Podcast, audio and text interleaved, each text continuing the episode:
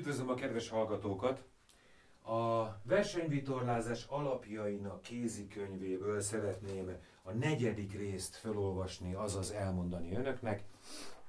Ez is olyan, érdekes, mint az első három legalábbis számomra, amivel ö, hozzájárultam ahhoz, hogy egy kicsit beleírjunk ebbe a szakkönyvbe. A szabályismeretről szeretnék röviden beszélni. A vitorlázás az úri emberek sportja, induljunk ebből a megállapításból. A pályán vívd ki az ellenfelek tiszteletét. Az alapvető versenyszabályok ismerete. A versenyszabályok ismerete és használata nélkül nem lehet eredményt elérni, aki ezt nem veszi alapérvényű megalapításnak, az hibát követel. Mi a sportszerű magatartás?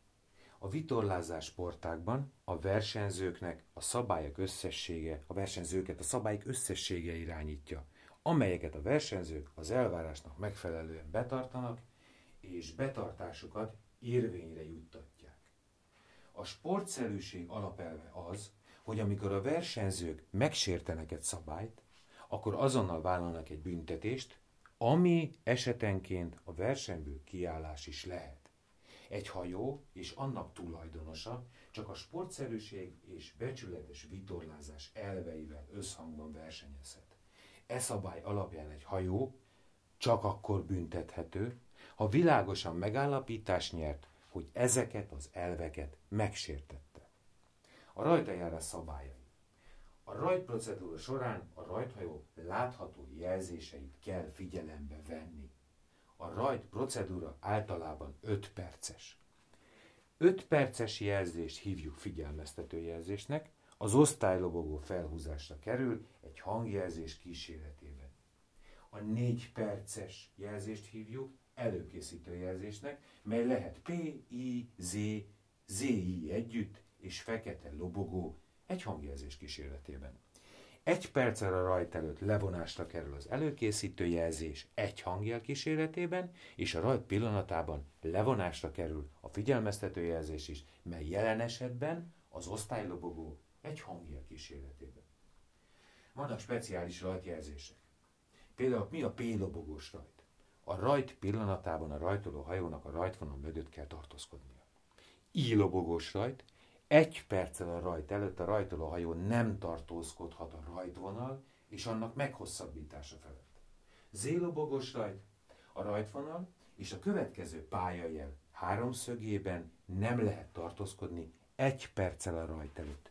Aki ott van, 20%-os büntetés kap, kivéve, ha a rajtot halasztják, vagy a futamot törlik a rajt előtt. Ha általános visszahívás van érvényben, vagy újraindítják a futamot, a büntetés megmarad és sokszorozható. Fekete lobogós rajt. A rajtvonal és a következő pályajel háromszögében nem lehet tartózkodni egy perccel a rajt előtt. Aki ott tartózkodik, tárgyalás nélkül kizárják, kivéve, ha rajtot halasztják, vagy törlik ezt a futamot rajt előtt. Ha általános visszahívás van érvényben, azaz mindenkinek vissza kell jönni a rajtvonal mögé, vagy újraindítják a futamot, a büntetés megmarad, a kizárt hajókat kitáblázzák, és nem indulhatnak. Mi az észszerű menetirány? Olyan menetirány, amin egy hajó azért vitorlázna, hogy a lehető leghamarabb célba érjen, olyan hajók távollétében, amelyekre e kifejezés használatával hivatkozás történik a szabályban. A rajt előtt egy hajónak nincsen észszerű menetiránya. Ez mondjuk egy elég lényeges dolog. Érintkezés elkerülése. Egy hajónak el kell kerülni az érintkezést a másik hajóval, ha észszerű a lehetséges. Ennek ellenére egy útjogos, vagy helyre, vagy jelhelyre jogosult hajó nem köteles cselekedni az érintkezés elkerülés érdekében mindaddig, amíg nyilvánvalóvá nem válik, hogy a másik hajó nem tér ki, vagy nem ad helyet, vagy jelhelyet. És mentesíteni kell a szabály megsértése alól, ha az érintkezés nem okozott kárt, vagy személyis érvést. Jobb és balcsapás fogalma. Egy hajó a szél felüli oldalának megfelelő csapáson jobb vagy balcsapáson van. Attól függ, melyik oldalról kapja a szelet. Ha jobbról kapja, jobb csapáson van, ha balról, akkor bal csapáson. Mi az útjog? Egy hajónak akkor van útjoga egy másik hajóval szemben, amikor a hajó vele szemben kitérésre kötelezett. Mi történik ellentétes csapáson? Amikor a hajók ellentétes csapáson vannak, a bal csapásos hajónak kell kitérnie a jobb csapáson lévő hajó elől. Azonos csapáson fedésben, amikor a hajók azonos csapáson és fedésben vannak, a szél felüli hajónak kell kitérnie a szél alatti hajó elől. Azonos csapáson fedés nélkül. Amikor a hajók azonos csapáson vannak, és nincsenek fedésben, a tisztán hátul lévő hajónak kell a tisztán elől lévő elől kitérnie. Fordulás alatt. Miután egy hajó túljut a szélbeállás irányán, mindaddig, amíg ismét élesen szélnek irány nem vesz fel, szél elleni nem vitorlázik újra cirkáló szakaszban, ki kell térni a másik hajó elől. Ha egy időben két hajóra vonatkozik ez a szabály, annak a hajónak kell kitérnie, amelyik a másik bal oldalán, vagy a másik mögött helyezkedik el. Ennek ellenére van néhány szabály, amely korlátozza az útjogos hajók tevékenységeit, melyekre kézikönyv nem tér ki, mivel feltételezi, hogy a szabálykönyv forgatása a későbbiekben mindenki számára evidencia lesz. Pont. Mi a kitérés?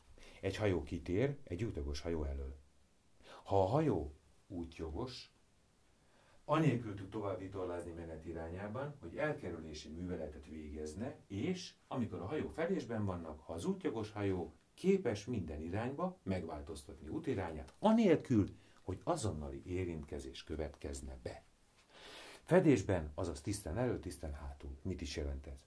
Egy hajó tisztán hátul van, amikor teste és természetes helyzetben lévő felszerelése a másik hajó testének, vagy természetes helyzetben lévő felszerelésének leghátsó pontjában a hajó hossz tengelyére merőlegesen húzott képzeletbeli egyenes mögött van.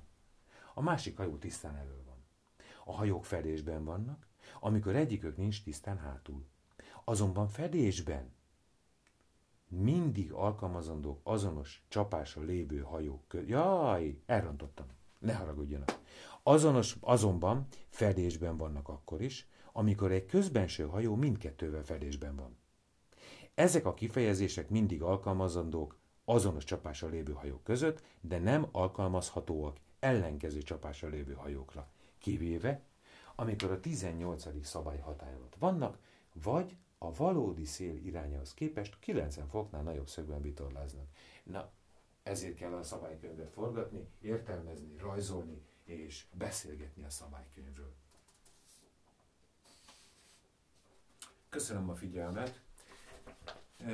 A szabályismeretről ennyit, ez egy elég hosszú képzési anyag, rengeteg gyakorlást igényel. Én bízom benne, hogy mindenki forgatni fogja, aki ezt a kézikönyvet elolvassa, és aki szeretne részt venni egy vitorlás versenyen, és nem vesztesként lejönni a pályára.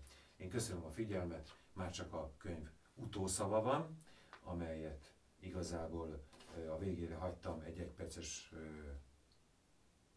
kis mondandómban, ezt következő pár napra fog megjelenni, úgyhogy köszönöm a figyelmet, és szervusztok!